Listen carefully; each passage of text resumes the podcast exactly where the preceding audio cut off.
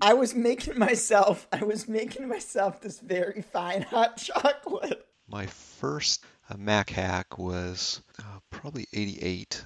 Uh, so I was working at Orange Micro. There were some te- technical difficulties with the hot chocolate maker, and I had to debug it. Guess what? I got a fever. And the only prescription is more. Sean Parent.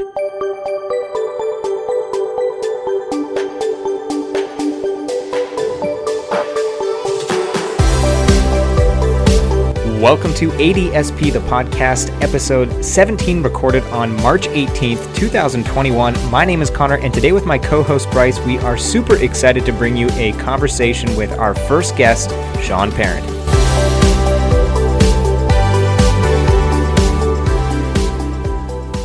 How is it going, ADSP listeners? It is just Connor recording a introduction slash prologue before we hop into the conversation with Sean.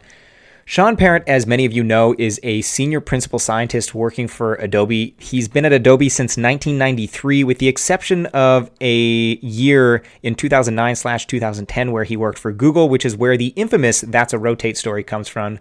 Before Adobe, he worked at Apple for roughly five years, and before Apple, he started his career at a company called Orange Micro. That's all I'll say about Sean's work history, as I'm sure you'll hear a lot more about it from him as he will be a recurring guest on ADSP, the podcast. The one thing I do want to add, though, is that if you haven't seen any of Sean's talks, I can't recommend them highly enough. My two favorites are C Seasoning from 2013 and Generic Programming from 2018. Listening to Sean talk is inspiring. And a part of the reason that I gave my first conference talk in 2019, Algorithm Intuition, is because of watching Sean Parent's C seasoning from 2013. So at this point, I'm going to splice in a quote from his generic programming talk in 2018 because I think it's absolutely fantastic. And after that, we will hop into our conversation. Super excited to bring you this conversation with Sean Parent right? And Alex has this beautiful little solution in there for stable sort that builds it up out of all the other algorithms. All the algorithms within the STL fit together like puzzle pieces, right? I saw this and I thought, who writes code like this? Okay, right? I mean, keep in mind here, I'm working with a bunch of phenomenal engineers, right? Great people. These are some of the top people in the industry. And I've never seen somebody who writes code like this Okay, this is not like the code that Alex published in, in his paper five years before, right? He's clearly grown and had some time to think about it. Um, uh, uh, uh, so it's just this phenomenal piece of work. And for me, it was like, like I want to write code like that. How do I write code like that? All right, we are recording our first episode with a guest. And if you've been listening up till now, you probably have a good idea who it is the man, the myth, the legend, Sean Parent. How's it going? Hey, it's going pretty good. So, yeah, I've been actually listening to your podcast. I think I'm current, so I've listened to all of them. It was probably the highlight of my year so far when you tweeted out around Christmas the photo of you with a glass of eggnog with the caption that was a lot of APL. so thank you for that. yeah, you're you're an easy man to please, I guess. So. Sean, do you do you remember your do you remember the keynote you gave at C Now like 2014? It was a it was you gave a talk where you were talking about um, getting I think it was like getting Photoshop or something like of that nature running on an iPad. And I what I remember about the talk is there's one point where you're talking about um, you know what what's what's the compute that you have available on on the on the iPad and like a small part of it is the serial processing power and then there's a larger part of it that's the you know parallel processing power and then you have the gpu and it was just it, i think it's i think it's my favorite of your talks. But anyways i've been thinking about it a lot lately because i now obviously work at nvidia and work a lot on parallel computing. And uh, i just remember net like like in hindsight thinking that talk was really prescient. Yeah it's uh uh, I use that slide. That slide's actually from from Russell Williams, and it's it's not specific to the iPad. It's actually uh, an Intel box that a few years ago he kind of broke down the numbers on. Uh, but yeah, if you look at where the compute horsepower is in, in a modern machine, if you're just writing single-threaded code on the you know on the on the CPU um, uh, with no SIMD, uh, you're using 0.25% uh, of the complete compute capability of the machine. And uh, you know, most of the MIPS are trapped inside the, the GPU and increasingly now uh, split between GPU and ML units. Yeah.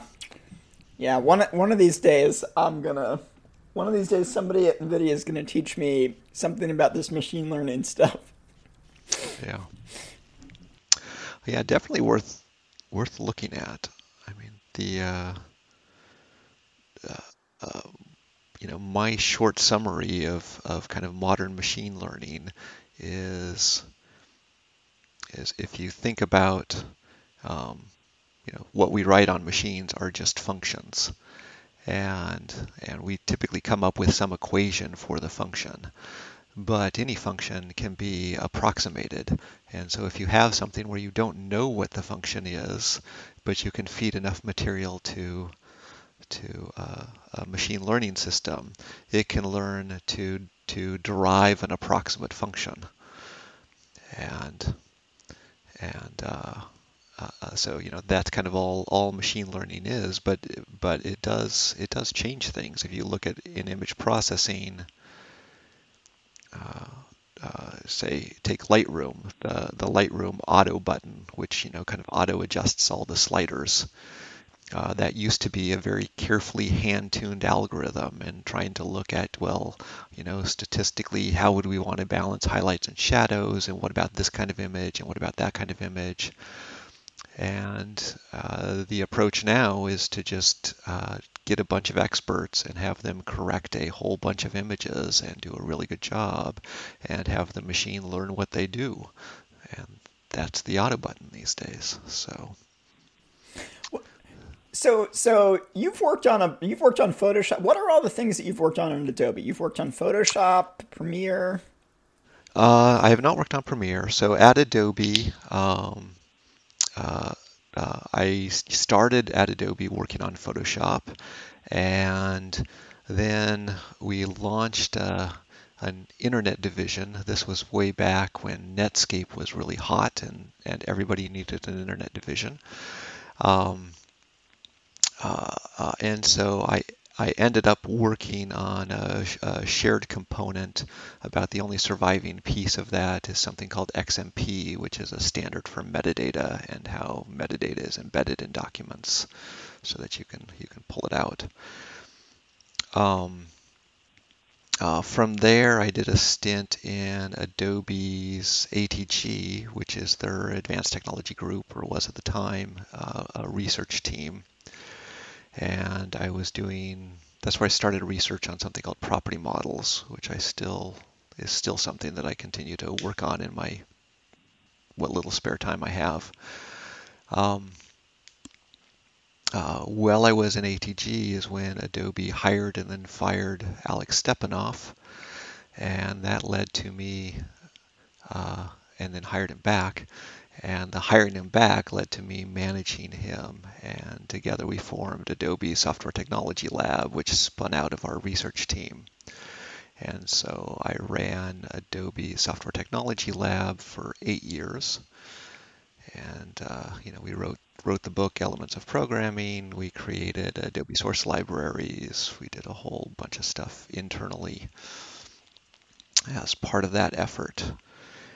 And uh, uh, when STLab fell apart, uh, I went to Google for a year, worked on Chrome OS, came back to Adobe to work on Revel, which was a consumer version of Lightroom for, uh, we shipped it for iPhone, iPad, and desktop.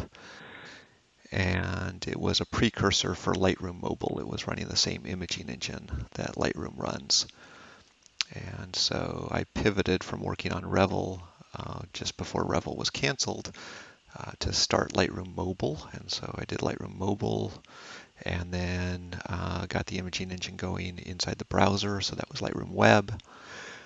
And then after doing that, uh, a guy named Dave Howe walked into my office one day and said, Could we just put Photoshop on the iPad? And I said, I think I know how I would do that. And that launched the effort to put Photoshop on iPad. So uh, did did Photoshop Mobile, and and Photoshop Mobile is somewhat of a larger effort. If you can probably read the tea leaves if you look at, at people we're hiring these days. Uh, but part of that was taking uh, the Photoshop code base and turning it into a library uh, that contains kind of all the interactive logic. So, so you can't just do batch processing with it, but you can attach a UI to this library and and put Photoshop in other places.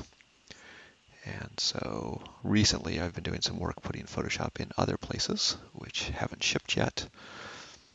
And uh, and right now I'm putting together a white paper and maybe looking to hire somebody and uh, uh, get back in in the research side of things a little bit. I've got an idea for a, a potential product that's a, a little bit long lead and is gonna gonna require a little research to, to feed into it. Spicy. So when when you um when you when did you first meet Alex? Did you know Stepanov before uh, you became his manager? yes, yeah. So, um, uh, uh, uh, when I was working in Adobe's ATG group, one of my colleagues there uh, was a, an individual, Larry Masinter, and Larry had worked with Alex at Bell Labs years ago and was friends with Alex. And Larry invited Alex to give a talk at Adobe. And at that time, Alex was uh, vice president at Compaq uh, Computers, if you remember who they were. They made kind of you know portable PC devices, and Compaq was getting bought out by HP. And so Alex had been in HP research before, but now he's a VP at Compaq, going through a transition to Hewlett Packard. And so Alex came in and gave a talk on STL, and afterwards I went up to him and told him, hey, enjoyed the talk and uh, a fan of your work on STL, and it was a you know wonderful talk. And he asked what I did, and we started chatting about. At the time, I was researching property models, and he said, you know, that's actually interesting. So we ended up going up to my office and talking for like four hours, and I gave him a demo of property models, and we just chatted. And at some point in that conversation, he said, uh, he said, he said, you know, I've I've really missed being an engineer and doing engineering. And I said, well, why don't you go back to it? Like, what's stopping you? And he just kind of laughed and shrugged it off. And, you know, we wrapped up our talk and he went away. And about two weeks later, he gave me a call and said, you know, I gave a lot of thought to what you were saying and I would like to go back and be an engineer. And is there a position at Adobe? and I tried to get him a position in Adobe's research organization, uh, but failed. In fact, the exact quote I got from our then CTO was, uh, "We don't need another C++ person like you." Uh, uh, to put this in context a little bit, at the time, uh, there was this belief that Adobe would at some point uh, rewrite all of their applications either in in Java or in Flash uh, um, uh, as safer languages. So uh, I never thought that that would ever happen, and certainly I've been proven correct to date. Um, uh, uh, but uh, I did manage to find Alex a position in uh, uh, one of our shared technology groups. And unfortunately, it was a really bad mismatch. Um, this was kind of a, a generally a, a, a, mediocre team. There were some strong individuals on, on the on the team, uh, uh, working on a legacy component that just needed a bunch of bug fixes and maintenance. And Alex came in and was of the opinion that, you know, basically all of this is wrong and needs to be rewritten from the ground up. And and the engineers on this team don't have a strong theoretical education, so I need to to start by teaching the engineers how to code, and then we'll start rewriting this product. Uh, that went over about as well with management as you would expect and and we tried hard. Uh, we tried to make the classes very relevant, and you know, I helped Alex with his classes, and Alex was getting increasingly frustrated. And and at one point, I told Alex, I said, you know, if it gets to the point where you're going to quit, please call me, and and we'll see if there's something else that that uh, you know, see see if we can make something else happen. And and and he said no no no. He, he thought that this project was important and he was willing to stick it out and there was no way he was going to quit. And about two weeks later he called me up and he goes guess what? And i said they they i said i said you quit. And he's like no they fired me.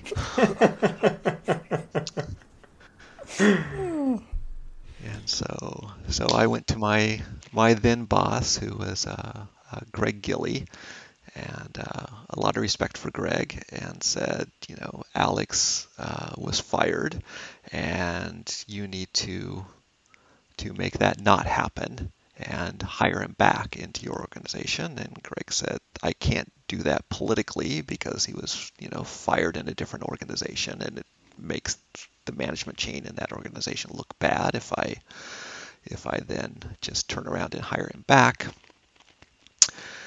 and and I said I said well at least do me a favor and take Alex out to lunch. So Greg took Alex out to lunch and came back and called me into his office and said, "Damn you, I'm going to hire him back. Um, uh, but here's the deal: you're going to manage him." So had had you uh had you managed people before Alex?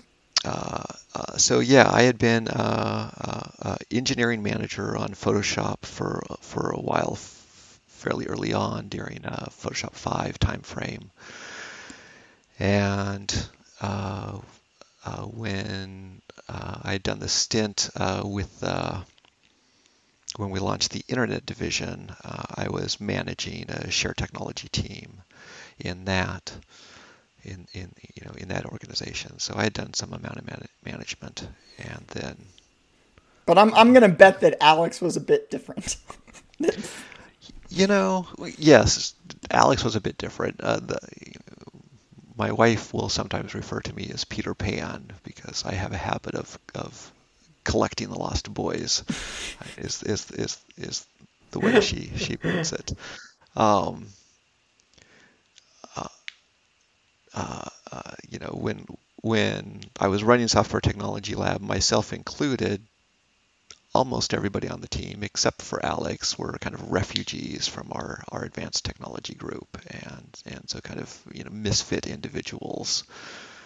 Um, uh, even when I was engineering manager on Photoshop, my management philosophy has always been that that you you know you kind of want to align your goals with where the company is going, but you want people to be working on what interests them. Mm-hmm. And and sometimes that means not taking a straight line path to to what the corporate goals are. You know, it means you'll you'll run a bit on a tangent. But if you have your people working on things that interest them, you'll end up going further faster uh, than if you just force people to to stay on target and, and walk a straight line. And uh, uh, uh, so, so you know, I'm a relatively hands-off manager when it comes to to the individuals. I try to just you know make sure that I'm communicating with them well and and know what they're doing and know what they're working on and you know largely the role then of, of for me of being a manager is is conveying that information up, right? Right, making sure that that management is aware of the value of the team and and uh, uh, uh, that things are going well in that regard. I, I just realized we should probably explain to our audience who Alex Stepanov is because some of our listeners are not going to be C people and, and won't know. right. Which... So who is Alex Stepanov? Right. So so so Alex Stepanov, uh, uh, best known as the uh, uh creator of the the STL, the Standard Template Library, which is part of the C++ standard library, uh, which was was very unique and revolutionary at the time that that it became part of the C++ standard. It didn't look like like any other uh, uh, library in that time frame, and uh, part of that was was inventing the the notion of concepts, which are now a formal part of the language in in C++ 20. So Alex wrote the the early papers and coined the term concept. Um, uh, you know, Alex's history, he's, he's you know quite a, a, a, brilliant individual. He was born and and raised in in Moscow. Um, uh, was a PhD equivalent and university professor at the age of 14. Uh, was kind of identified early on as a, as a math prodigy, and uh, uh, was uh, kicked out of Russia in the in the 70s, and found his way to the U.S. Um, uh, worked mostly in research organizations in uh, GE Labs, uh, uh, Bell Labs, HP Labs, um, uh, doing doing research in in software development, and it was you know his stint at Bell Labs that got him interested in in C and C++ languages, and then he developed the the standard template library at HP Labs. So I didn't know Stepanov was kicked out of Russia. Is it, I've yeah. not heard that before. Uh, are you allowed to yeah. elaborate or shine some light on what happened there, or is that something we don't talk about uh, anymore? uh, you know, I've I've gotten the, the story from Alex, so so apologies if I don't don't get all the details uh, correct correct here. But his his parents were um, uh, or his father was a journalist, and and that gave him uh, uh, uh access to uh, foreign diplomats who were were were visiting Moscow, and he would smuggle information to the, the, the foreign diplomats and was arrested twice uh, by the KGB. Um, uh, the first time he was sentenced to military service, um, uh, uh and the the second time they uh, uh, it was a more of punitive measures. And the third time he was caught, they uh, escorted him to the border, stripped him of his papers, uh, he and his wife, and said goodbye. So, so yes, his uh, he was, uh, uh, I believe it was Austria. He was stuck in Austria for some amount of time, and he had friends in Sweden. So he was trying to uh, uh, get permission to leave to Sweden, and just because of the bureaucracy, couldn't make that happen. And one of his contacts said, you know, you need to contact the U.S. And apparently, the U.S. was like a Russian mathematician. You want to come to the U.S.? yep, we'll make that happen. so this was in the in the middle of the Cold War, and so that's how he ended up in the U.S. Well, so Connor's dad is also a journalist, and apparently a fairly well known journalist in Canada.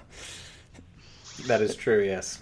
D- didn't you want to tell me, Connor, that you used to have people who would like look at your last name and they'd like pale, their faces would pale, and they'd be like, "Are you related to whatever your dad's name is?" Yeah, this is a super random anecdote that probably our listeners uh, won't care about. Um, one time at a party um, when I was in university. Yeah, I, I met one of my my ex's friends, and they said, "Oh, Hoekstra, that's uh, you're not related to Gord, which is my dad's name, uh, are you?" And I said, "Oh yeah, that's my dad." And then she was just like, "Can can you get me a meeting with him?" And I was like, uh, "For what?" And she's like, "I work for Fortis, which is a, like an oil company." And they were like, "It would be." Oh, oh my goodness! Like the people upstairs, like there, there's flags, red flags. They get raised whenever you know he sends out a story that has anything to do with us. And anyway, so uh, It's he was an investigative reporter, so if you were doing anything sketchy in Canada, you'd be afraid of this guy. Yeah, yeah. So uh, I just think of him as like my dad. Um, but to, to, to like people that work at oil companies and to politicians, um, there there always there's a bit of concern. I think when uh, when, and I'm glad that there's probably like zero overlap between everyone that I'm talking about right now and the people that listen to this podcast. But anyways, um, yes, well, well, is- well, don't worry. I think it's pretty unlikely that he's going to get kicked out of Canada for. Yeah. That that is crazy that um I did not and that's it's so weird to think that uh Stepanov like we all or at least I we, we think of him as, as sort of like the father of the you know standard template library um and you know worked at Adobe for a number of years that at one point he was being sort of chased down by the KGB and then at some point they said okay bye-bye uh, I mean, I, could I, I really kind of think of him as not not only the father of the standard template library, but also also sort of the the father of a lot of what we consider to be you know modern C library design. Um, you know, a lot of a lot of the um, a lot of the fundamentals that we take for granted about how you should build a C library come from work that Alex either did or Alex inspired. Yeah, I think that's that's definitely true. Um, I think, unfortunately, you know, I'm going to say this because I'm I'm working on a standards proposal right now. I just finished a couple pages for for uh, John Lakos's uh, upcoming book. Um, uh, but but I'm, I'm working on a standards proposal to try to fix the post conditions of a move from object in the standard, which I think are badly broken. Uh, uh, but in kind of digging through why the post conditions for a move from object are badly broken, it uh, you know I realized that uh, one of the key ideas from STL uh, and concepts, which was about the domain of an operation, has been all but stripped from from STL and the requirements in the standard right now, even though we still have the requirements tables where we define things like, uh, you know, what what equality comparable is or what less than comparable is, and now they're called things like, you know, CPP 17, equality comparable. We have all the tables there as as STL requirements, but they're no longer actually used as requirements. So so if you look you know, if you if you just search the the standard for the the CPP 17 equality comparable requirement, it's never used as a as a requirement for any of the algorithms or containers, right? std find doesn't require that the value type is equality comparable uh, uh, uh, anymore, where it did in the old old STL documentation. Uh, instead, there's just a couple of types within the standard library that satisfy the requirements that you know they, they guarantee they satisfy the requirements of of uh, of equality comparable as my example here. Uh, but that's you know what value does that have if nothing actually has the requirement right? I have a type that satisfies these requirements that nothing actually requires. So so so I think over time the the semantics of the standard library have kind of been stripped away and what we're left with is is works as coded right? When i write std find it's defined as as it applies equal equal to each of the elements in the sequence until equal equals returns true. Um, uh, uh, uh, and at that point equal equal is just a predicate. It's not it's not uh, uh, uh, actually searching for for an equal element. Yeah, th- this has been um, this is actually a problem I've be- I've become intimately familiar with um, because I did a lot of work um, on on the algorithms when we were adding the parallel versions of the algorithms. We came to realize that you know a lot of the specification of the requirements for some of the algorithms, notably the numeric ones, but some of the others as well, were sort of underspecified or didn't really capture all of what the requirements were, and and in many cases they didn't. Uh, you know, we, we didn't have concepts in the language when we first introduced them, and we didn't get them in C++ 11. Um, and so, because of that, the the current corpus of algorithms, the ones that have been there since you know since the start, are not specified in terms of uh, in terms of algorithm in terms of concepts, um, which is uh, which is unfortunate. It's Eric Eric Niebler likes to likes to say that you know concepts should should come from algorithms right? That you you write the concepts um, uh, that a particular algorithm needs, but uh, unfortunately, that's just not how the that's not how the specification is structured today. Although we've gone a long way towards fixing that with ranges. Yeah, I you know I think it, things are improved in ranges, although we don't in in C++ 20 anyways, we don't have much in the terms of algorithms with ranges. I haven't looked at, at what's going on with C++ 23, you know, where we where we might get more. Uh, but yes, it is it is very unfortunate, and it's been uh, uh, you know kind of this this this I think thing that has happened over time, this this weakening of the concepts because people want to say, well, look, if I if I call find and find is just this loop and I call it with my my equal equal, it does what I want. It may not do you know, it may not be completely legal, but but what I want happens to have the same structure. And and you know, the way things are defined right now, it's perfectly legitimate to call std find say say where the value you're looking for is a nan and that won't actually find anything, but it's completely legal as far as the standard's concerned, because uh, you can call operator equal on all the on all the things, and you, so even if you're looking for an nan in a sequence of nans, you can call it, it won't find it. Where in in say the HP or the the SGI STL, the the early versions of STL, and even in the early versions of the standard. Uh, uh, uh, that would have been undefined behavior because you were violating the preconditions for for find. And over time, the preconditions have been weakened, and along with that, the semantics of the operation have been weakened. So. I, th- I think a part of it is also um, we often at the surface we think about um, concept requirements as being syntactic, but there's also semantic requirements too, and it might you know it's often difficult or impossible for us to enforce the semantic requirements, but it does not make them any less important. Yeah, yeah, and that's the point. It doesn't make them any less important. And the whole idea, you know, with concepts was was was they've never been particularly checkable because for the for the most part, you know, they they rely on on on existential qualifiers, right? You know, for all or for any. Um, you know, I'm sorry, for all or there exists, right, right, right, right, so, some element that, that satisfies this.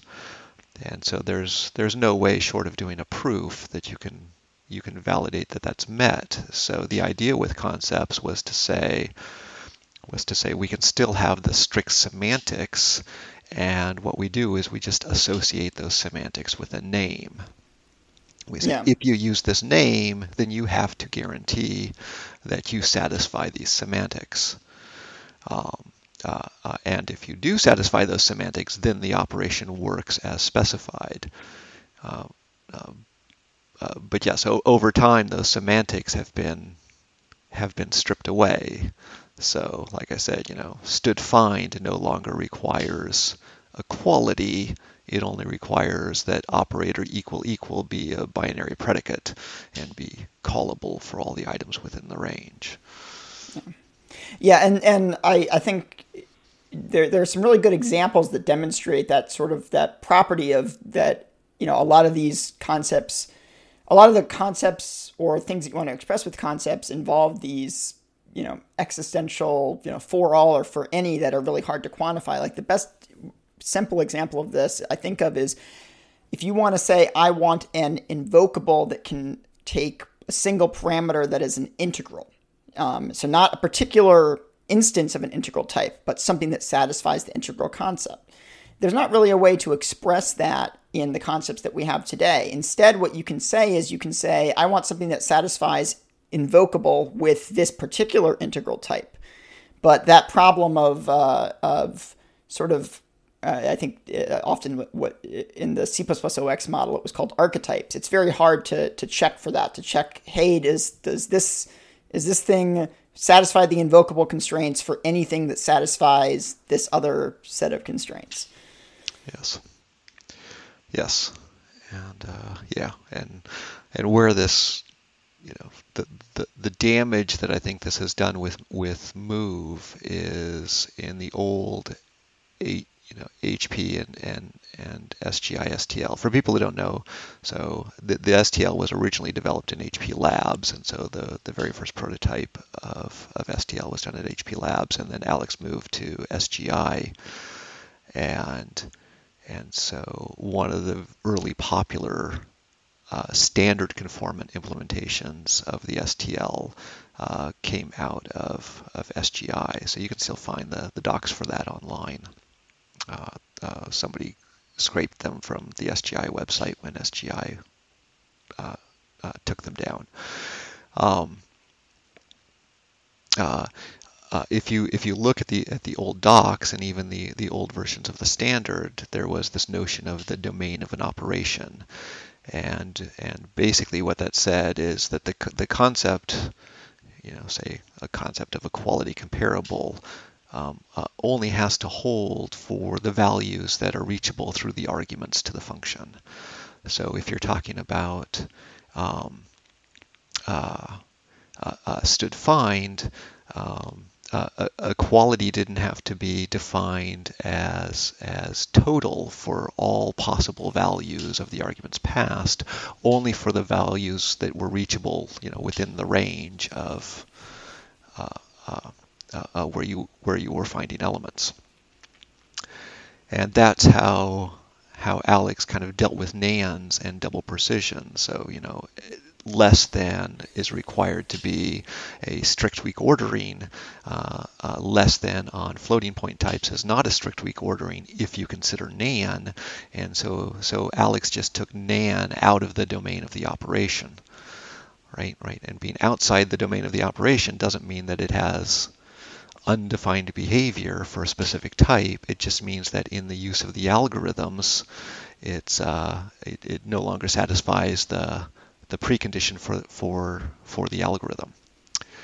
And so that's how, how things like NAN got got dealt with.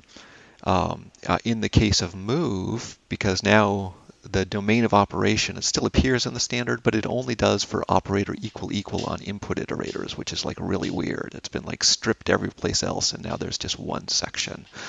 Uh, uh, where we talk about domain of operation for equal equal for input iterators.